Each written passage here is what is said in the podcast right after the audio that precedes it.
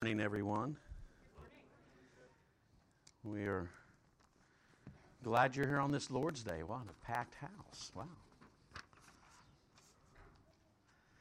All right.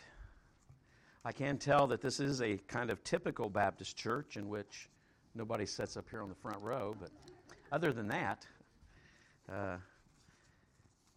Romans 8, uh, we are going to focus in on two verses. Uh, we'll be covering the entire chapter to a degree, but uh, our focus will be on verses 31 and 32. So if you please stand for the reading of God's holy word. Romans chapter 8, verse 31 and 32. What then shall we say to these things? If God is for us, who can be against us? He who did not spare his own son, but gave him up for us all, how will he not also with him graciously give us all things? Let's pray. Father, we uh, are so blessed by you. Uh, this beautiful day that you've given us uh, this building to gather in. Father, to gather with brothers and sisters in Christ. We praise you for that. Uh, we praise you for the food that you have provided for us here a little bit later. And above all, we want to thank you for so great a salvation eternal life through your Son, Jesus Christ, our Lord. And Father, we pray as your word goes forth that it would go forth in the power of the Holy Spirit. Father, hide me behind the cross. We pray your word would go forth in truth, in clarity, in boldness, and out of love. And Father, that the Holy Spirit would move and cause a change among us all here. Sanctify your children.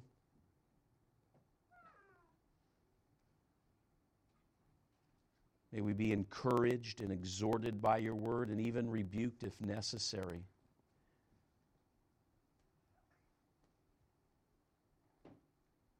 Father, that you would uh, prune away any and all things that keep us from from loving you as we should and following your Son, Jesus Christ, as we should. Help us, we do pray, to be those shining lights in this dark world. And Father, I pray on behalf, and my brothers and sisters along with me, on behalf of every lost soul here today. We pray that this would be the day of salvation.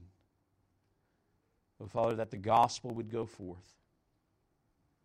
Holy Spirit, breathe life into the spiritually dead, and that they would come to repentance and faith and their only hope being your Son, Jesus. All to the praise and honor of your glory. Amen.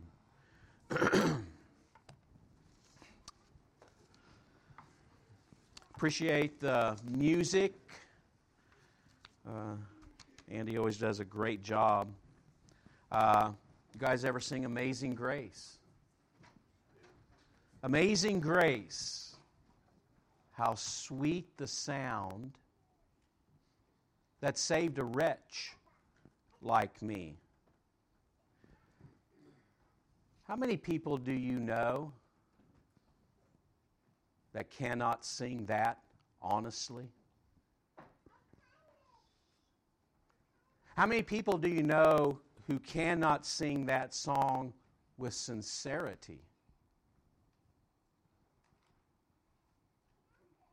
Because they don't know Jesus Christ. And they know nothing of His amazing grace. You know, to my knowledge, that's slim. You know, to my knowledge, I've been on this earth for 58 years. And I cannot remember one person ever outside of the church setting sharing the gospel with me? Not one. Think about that. I don't know, maybe some of you could say the same thing. That outside of a, a, outside of vacation Bible school, outside of a church setting, outside of revival, just a one on one, having somebody sit down with you and tell you about Jesus Christ. I've never had that. And my question is why?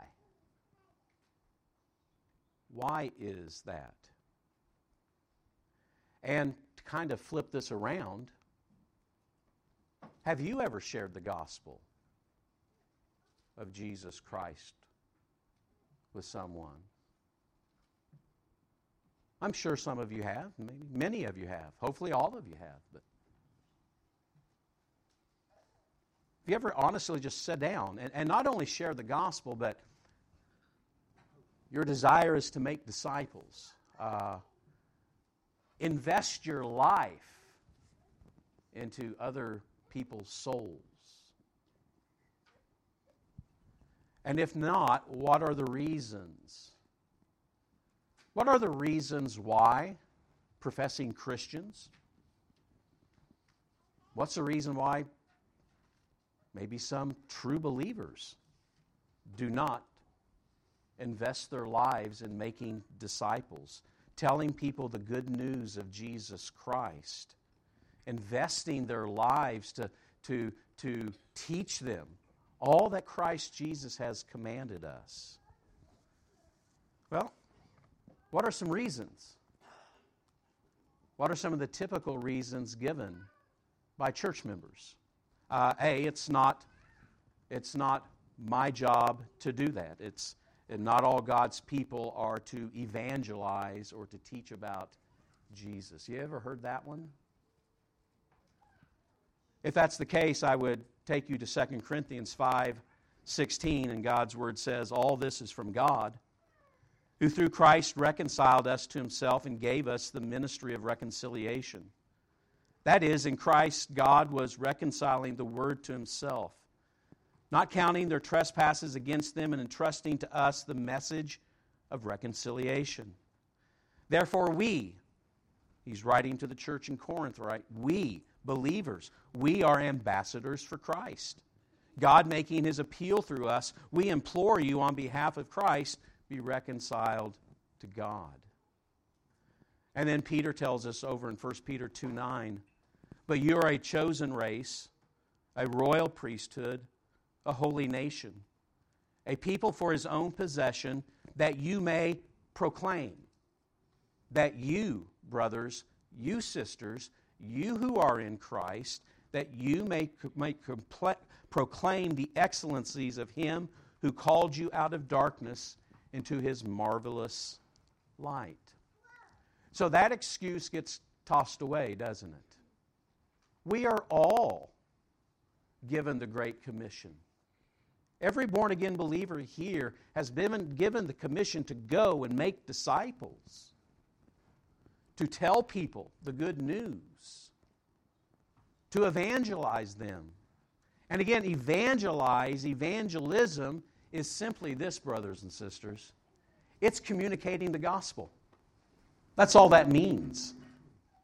It is simply to communicate the gospel to non believers and even believers. Did you know that? Evangelism is simply communicating the gospel. That term got hijacked in the mid 20th century, where we began teaching as a church, and I don't know how this happened, but you are to evangelize lost people and you are to make disciples of saved people. That was never really taught for the first 1900 years of the church. It's always been about making disciples. And when you go over to the Middle East, when you go to nations outside the United States, they have a better understanding of this. And that making disciples is investing your life into someone else communicating the gospel to them, loving them, teaching them, setting a godly example for them. That's making disciples. And, brothers and sisters, that's what I want to encourage you to do. Because we're all commanded to do it, as we've seen in Scripture. Other reasons, maybe I don't know how. That could be legitimate. Ask someone. Sit under someone who evangelizes. Sit under one, someone who does actually make disciples and learn from them. Ask questions. Go to your pastors and say, hey, we, we, we need more teaching on evangelism, and I'm sure your pastor and pastor would do that if needed. We would love to sit down with you and talk about these things. But there is a, another reason that I find to be more predominant than the first two, and even find that it's true about myself sometimes. It's a lack of love and fear for God that leads to the fear of man. A lack of love and fear for Jesus Christ that naturally, naturally leads to the fear of man. What will people think about me? What will my neighbor say to me? What will my boss at work do to me if he finds out? So, today, brothers and sisters, what I want us to do is to take a look at this passage of Scripture in Romans.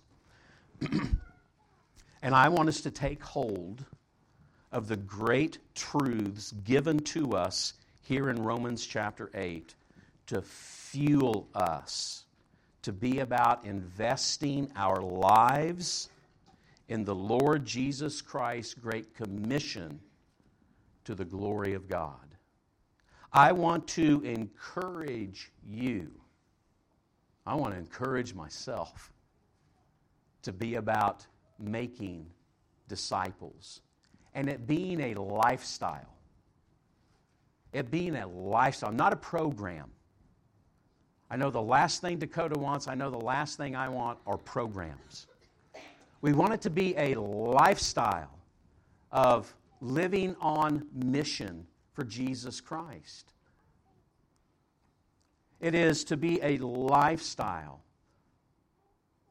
that you, out of love for Jesus Christ, and because you love Jesus Christ, you love people, you want to see people come into the kingdom, and you want to see those who do come into kingdom grow and grow and grow and be more conformed into the image of Jesus Christ. Brothers and sisters, why have you been left here? What is your purpose for life here on earth? This is not your home. You're here temporarily. You're going to be taken away sooner or later. It's going to be in the blink of an eye in the realm of eternity, right? Heaven is far greater, Paul tells us.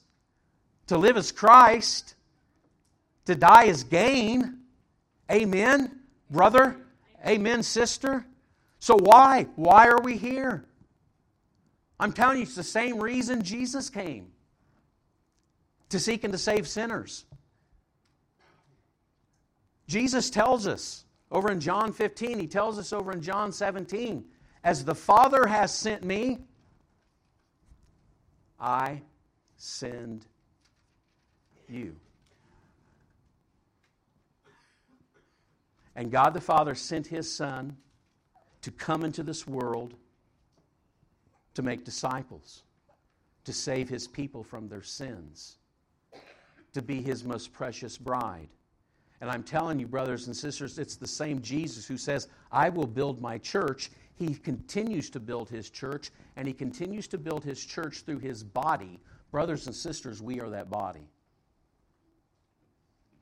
And what I want us to understand, I hope we get a greater understanding, is that we are left here predominantly to live Christ, to make disciples.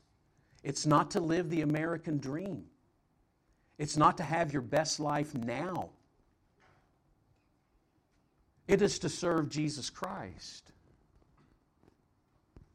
It's to suffer on behalf of Jesus Christ. So we don't like to hear that, do we? Especially in this nation,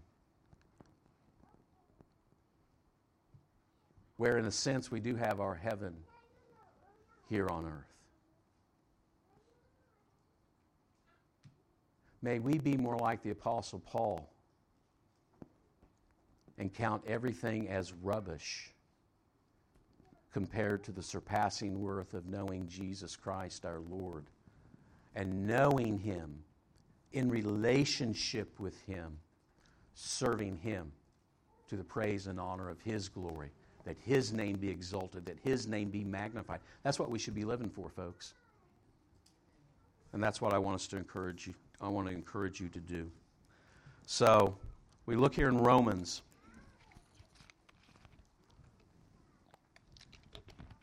Paul writes, What then shall we say to these things? If God is for us, who can be against us? Well, who can be against us? Well, there's a lot against us, isn't there? yeah.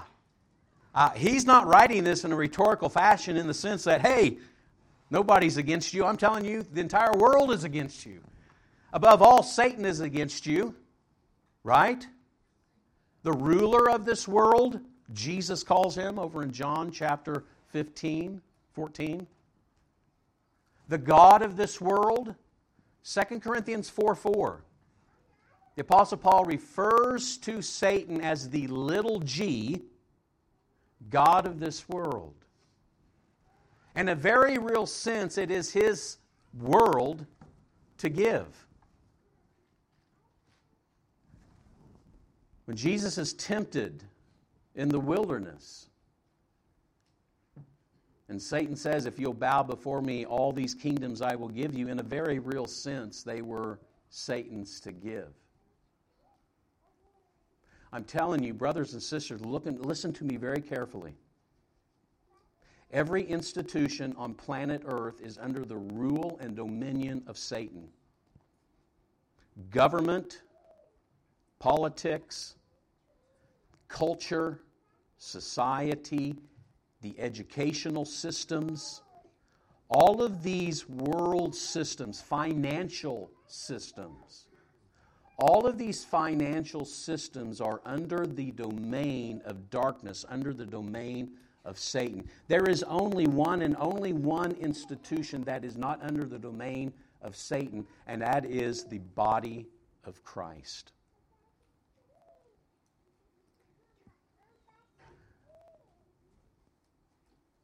You look at what's happening in this nation now, especially economically. And when you look at the first and second and third century persecution of Christians, much of it was economically. He rules this world only because God allows him. This world's going to be taken away, it's going to be destroyed. We have a better earth to look forward to. Okay? So, yeah, we do have enemies, Satan. And he is going to use these systems to try to destroy the body of Christ. He's been doing it since day one. He will continue to try to do so. He can't but he will try and he will try everything, and that's why you'll begin to see. You see it now around the world. I believe we will see it more and more here. We will see persecution of God's people. And those who desire to live a godly life will be persecuted. Who else is our enemy? Well, again, it's this system, it's the world that's against us. It's the world that tries to get us to spend all of our money and everything to make us happy and wonderful and, and great. It's the world that says, hey, you need to do these particular things in order to be accepted, in order to have fulfillment in life. Forget the Bible, forget Jesus, forget Christianity. No, what does the social media tell you to do?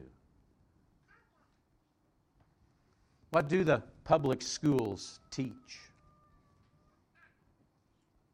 What is our government currently doing to advance the enemy's agenda?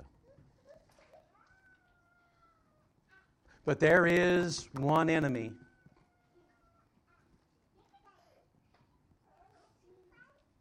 That is our worst.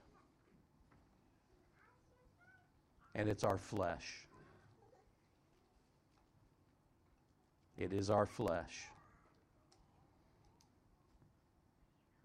Abstain from the passions of your flesh which wage war against your soul.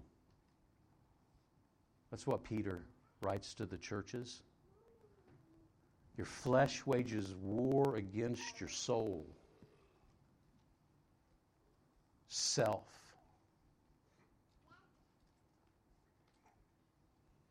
The flesh wants to please self. The flesh wants to be comfortable, no suffering. The flesh is willing to compromise because I want everybody to like me. The flesh tries to draw us away. Again, it's, it's, it's waging war against our souls, and that flesh tries to, to, to, to, to take away our, our love and devotion to Jesus Christ, and it brings it towards self. I want people to like me. So I'm willing to compromise my walk. I want people to like me, so I'm willing to not do the things that my King, my Lord, my Savior commands me to do. I, my flesh is at war, war against my soul, therefore, I am going to try to manipulate here, especially in this nation. I'm going to try to manipulate a path to where yeah, I can satisfy Jesus on this hand, but it's not going to cost me too much over here on this hand. And when you begin to go down that path, it's not a narrow path. It becomes a very, very, very broad path. And it's a path, and it is a life that impugns the character of Jesus Christ. So those are our enemies. Yeah, what then shall we say then to these things? If God is for us, who can be against us? That's who's against us. That's who is against us. But notice what Paul says. He says, What then shall we say to these things? If God is for you, who can be against us? He who did not spare his own son, but gave him up for us all, how will he not also with him graciously give us all things. See, there's, there's that, that's what Paul is presenting. Who can be against us? Well, we just said it's, it's, the, it's the domain of darkness, it's the devil, it's the world, it's my own flesh. But God is for me, is what Paul is saying. And if God is for me, it doesn't matter who's against me because God is infinitely greater. Amen? Amen? Yes, He is infinitely greater than all of our enemies. And that's what Paul wants us to see. He who did not spare his own son, but gave him up for us all, Jew and Gentile. Jesus Christ. God sent his son, Jesus Christ, amen, to save us from our sins. And so when Paul says, What then shall we say to these things? These things are in relation to God sending His Son, Jesus Christ, into the world to save sinners like me and you. These things, what are these things? What's verse 1 tell us? Go up to verse 1 of chapter 8. There is therefore now no condemnation for those who are in Christ Jesus. That's those things, these things. Do you realize that, brothers and sisters? What do we have to be afraid of? There's no condemnation. We have been set free from that. Jesus Christ was condemned on the cross on our behalf. That's what we say. There's nothing to be afraid of. You have eternal life because the Son of God was nailed to a cross and condemned. Condemned not for his sins, but for your sins. Condemned for your thoughts. The evil thoughts the evil things, the sinful things, the gossip, the lying, all the evil things that have come out of your mouth, the evil things that you have done. Brothers and sisters, Jesus Christ was condemned. So that there is no more there is no condemnation for you. But then I want to ask this question. Do you know this Jesus Christ? Have you put your trust in Him? Have you repented of your sins and put your trust in Jesus Christ? If not, you stand condemned already. Everybody loves John 3:16. Amen. Ah, oh, that's a beautiful verse. What do you think of John 3:18? Those who do not believe are condemned, stand condemned already. And that's some of you. How do I know that? Well, the Bible tells me.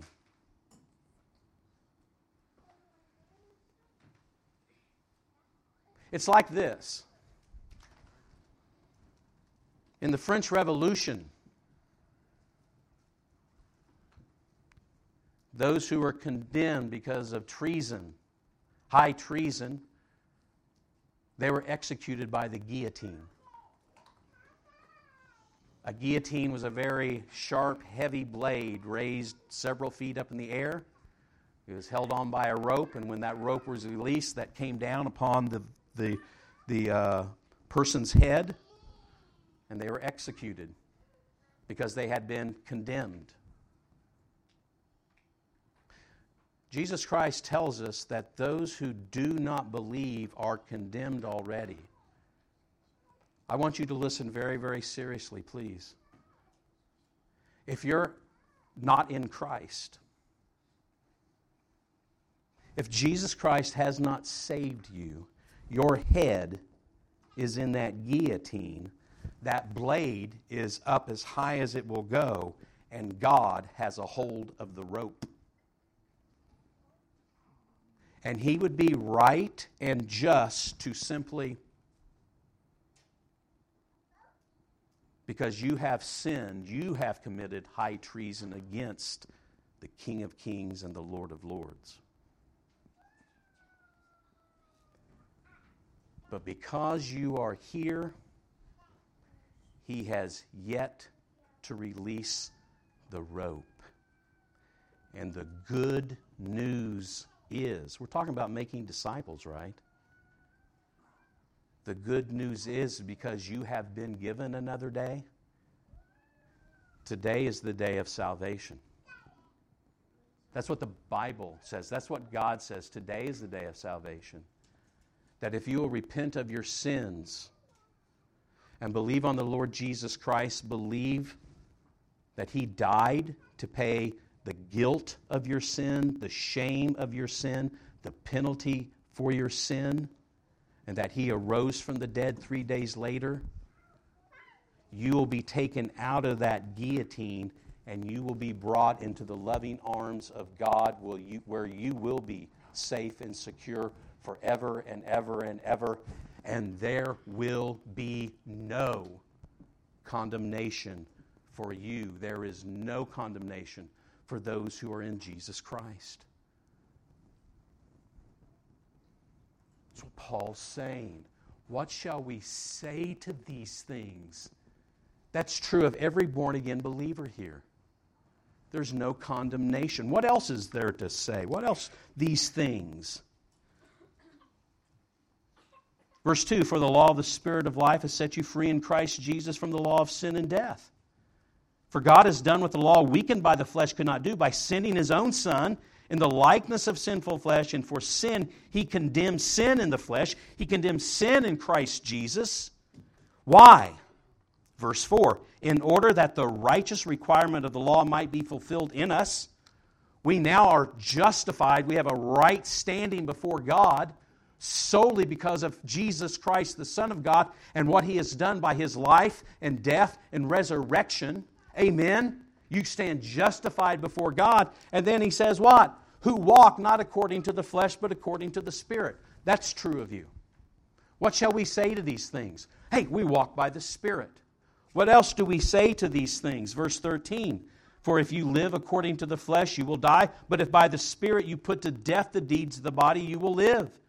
For all who are led by the Spirit of God are sons of God. For you did not receive the spirit of slavery to fall back into fear, but you have received the spirit of adoption as sons, by whom we cry, Abba, Father. What shall we say to these things, dear brothers and sisters in Christ? If God is for us, who can be against us? What shall we say to these things? We call God Father. Oh, it's not just simply from the, the lips, it's from the heart. You know Him as Father. You experientially, you, by experience, you know Him as Father. And He knows you as His child, as His son or His daughter. Think about that. You're a child of God. If you've been washed in the blood of Jesus Christ, there's no condemnation for you. That would be great if we, if we were only forgiven of our sins. How wonderful would that be? But God doesn't stop there. No, we're His children, we're one with Him. Amen. And if God is for us, who can be against? It doesn't matter who's against us, right? These things are, that's why Paul is laying them out. This is what's true about you. Because of the gospel, because of Jesus Christ, brothers and sisters, these things are what are true about you. He, he goes on. We could spend six months, right, Cornerstone, in chapter 8, but we won't. Skip on down to verse 28. And we know, we know, believers know, those in Christ know those who know God as Father know, we know that for those who love God, all things work together for good, for those who are called according to his purpose. Don't miss that. Even the worst things that happen to us will be worked out for good. Do you believe that? That's true of everyone who has been washed in the blood of Jesus. What does that do to self and the flesh?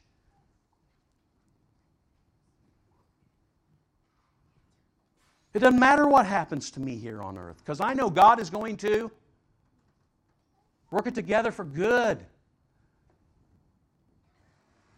God withholds no good thing from those who walk uprightly. Who is it that walks uprightly? Those who have been redeemed by the blood of Jesus Christ. He withholds no good thing. Astonishing. George Mueller preached the funeral of his first wife. They prayed that she would be saved from the ailment that she had. She died. George Mueller, 19th century preacher, and uh, ran an orphanage for over 10,000 kids, preached his wife's funeral. He preached Psalm 84:11. God withholds no good thing from those who walk uprightly. And on that day, he looked at the people he preached that funeral to, and he said, As I read this, as I studied this, as I believed God, I realized it was best for my wife to die.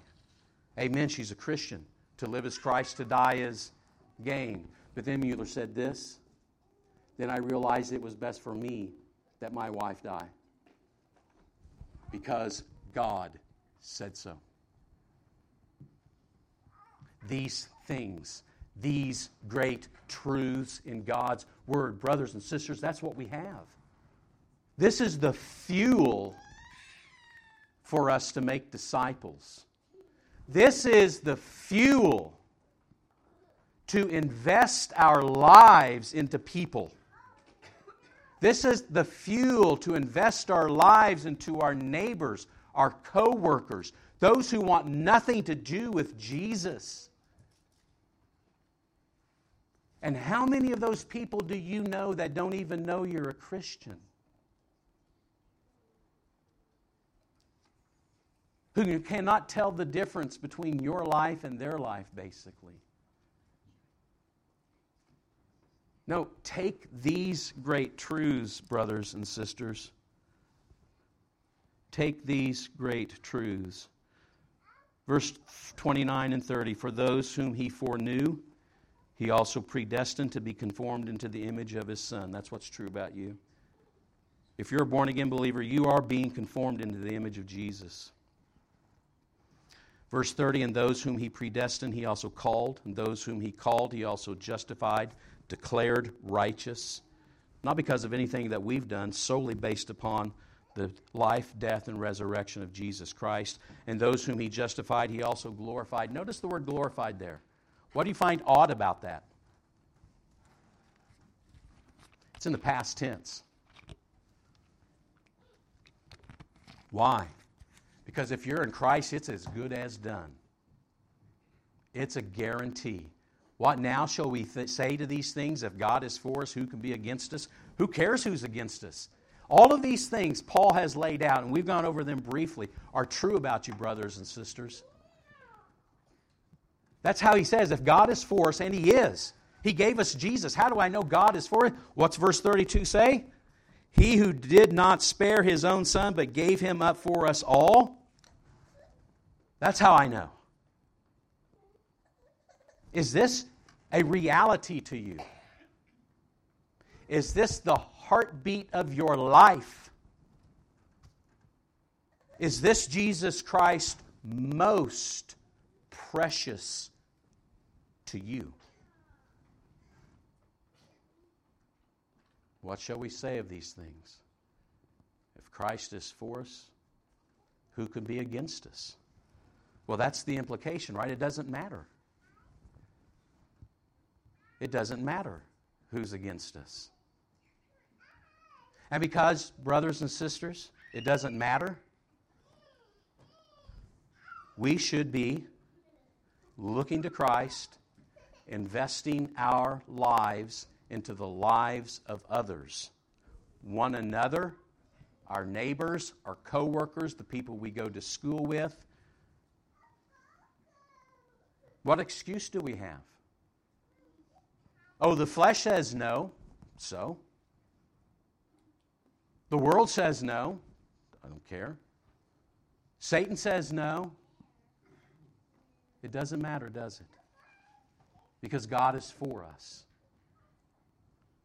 And because God is for us, we need to be a people about making disciples.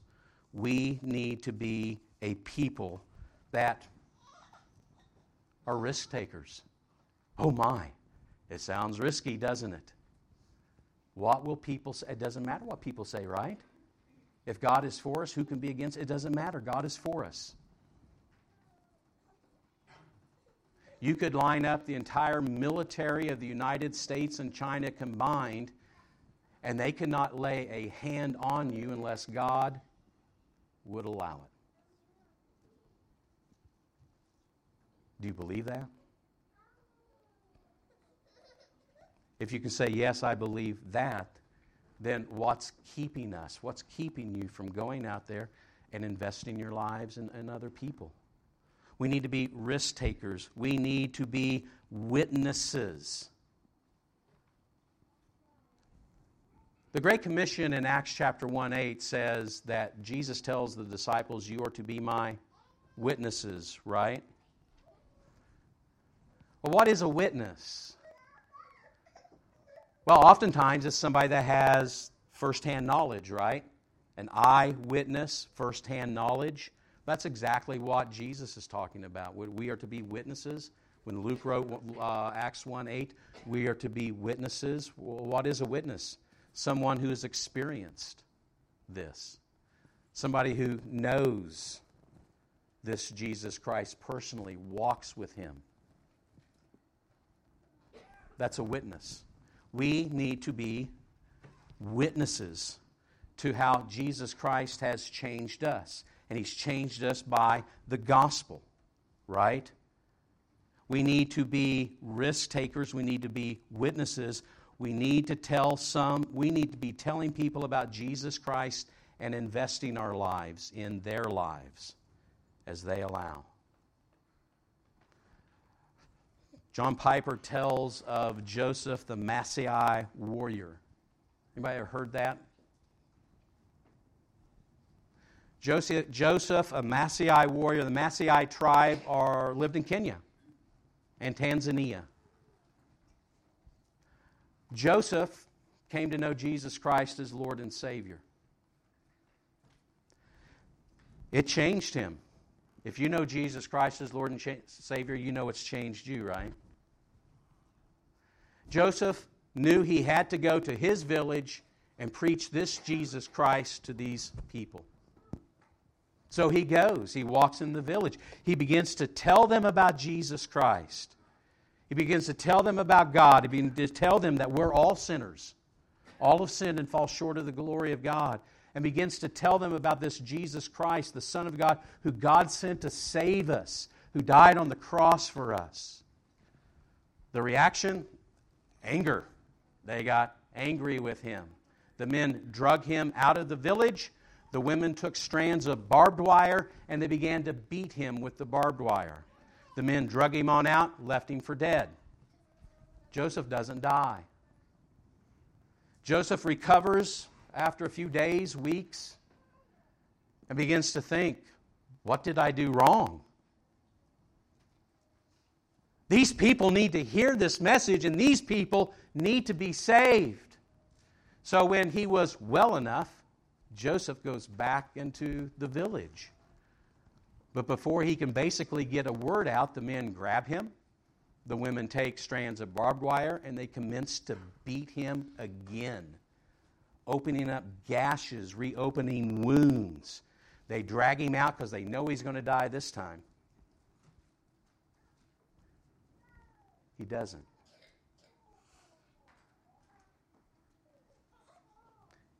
He recovers enough to stand on his feet, walk back into the village, where they immediately meet him again and begin to beat him and whip him with barbed wire. Joseph says the last thing he remembers before he lost consciousness was the women began weeping they began weeping. And then several days later, he awoke in a nice, comfortable bed with this village doing everything they could to keep him alive. And that village was one to Christ. That village, that is investing your life. Now, I'm telling you, brothers and sisters, for most of us, that's probably not going to happen to us. But what kept him going? Why would you keep going back? Because of Jesus. his love for Jesus. And what I want to encourage us is, brothers and sisters, our love for Jesus should be the motive. These things that we just got, we need to, we need to get these things of Christ. We need to get the truth of the gospel. We need to take what's true about us because of Jesus Christ and what He's done for us. We need to take hold of these things. And we, we need to preach them to ourselves daily. We need to be crying out to God, use me to advance your kingdom. God, opened doors for me to, to so I can invest my life into other people, to, to bring them to you, to bring them to a saving knowledge of you. Brothers and sisters, what's he say? He who did not spare his own son, but gave him up for us all, how will he not also with him graciously give us all things? He will give you the strength, he will give you the wisdom, he will give you the courage to go make disciples. Think about it. If he gave his own son to die for you, how is he not going to give us all, everything else? I mean, be like if I could give you a, a, a $10 million mansion. Here, it's yours. But then you're afraid, oh, Jeff, can I have a coffee pot? Am I going to give you a pot, coffee pot if I just gave you a $10 million mansion? Yes. Except these things are infinitely greater. God sent His Son to die for you. He purchased you with His blood. You have been redeemed. And He will give you everything necessary to live Christ here on earth. He will give you everything you need to invest your life into other people's lives to be making disciples. You need to ask. You have not because you ask not. May we be a people of asking. May the light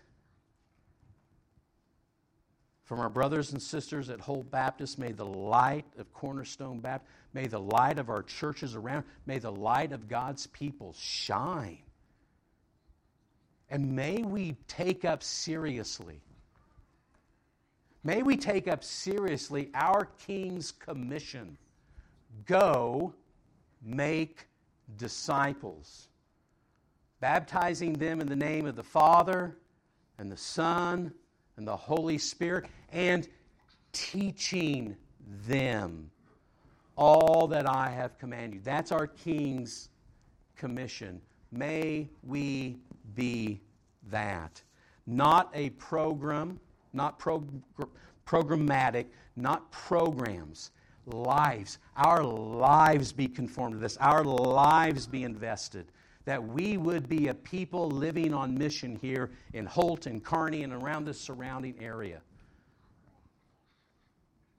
And, brothers and sisters, that we do it together. That we do it together. That we pray for one another. If a brother or sister asks you to go, go with them. Remember, some of you are going to be planters, some of you are going to be waterers. God's the one who gives the growth. Hand out your tracts. Talk to people about Jesus. No, you're not going to see instantaneously conversions. Uh, you may, but I doubt it. That's not evan. That's not the way the Bible teaches it. It's as you scatter a little seed, it's as you add a little bit water. God is going to be doing all the work. It may take a hundred believers involved in one person's life before the Lord that the Lord uses to bring that person to Christ. I want to encourage you to simply be sowing and watering. communicating the gospel, loving people. Do you love people enough to tell them about Jesus? I think you do. May we be about that. May we be used by our King to build his church for his glory. And if you are apart from that body, if you're not in Christ, the gospel has been shared with you. God has graciously given you another day. God has graciously and providentially brought you here this morning to hear that His Son Jesus Christ saves.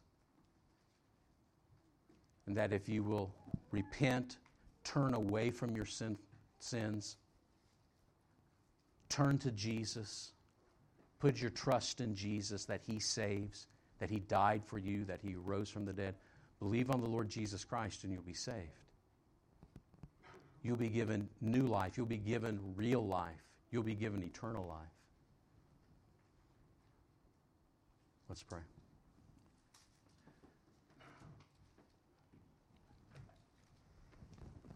Father, we. Uh,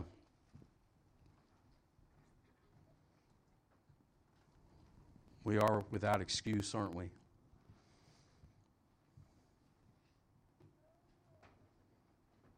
You have given us graciously all things, and above all, you've given us eternal life through your Son, Jesus.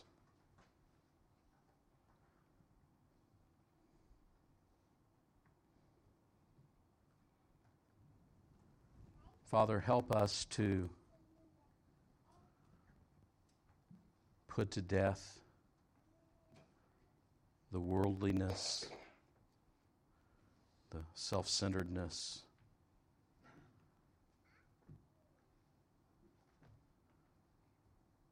Help us to put away all things that hinder us from, from running this race and that hinder us from shining as lights in this dark world.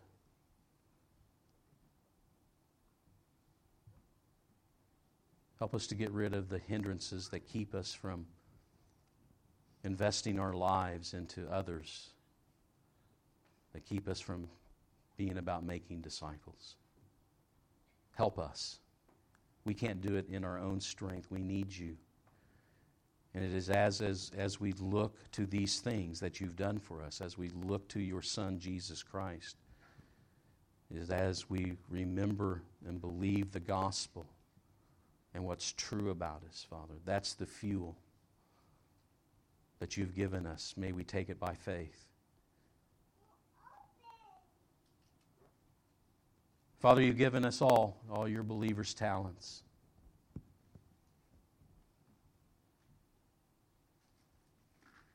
May it be said of us, Well done, good and faithful servant.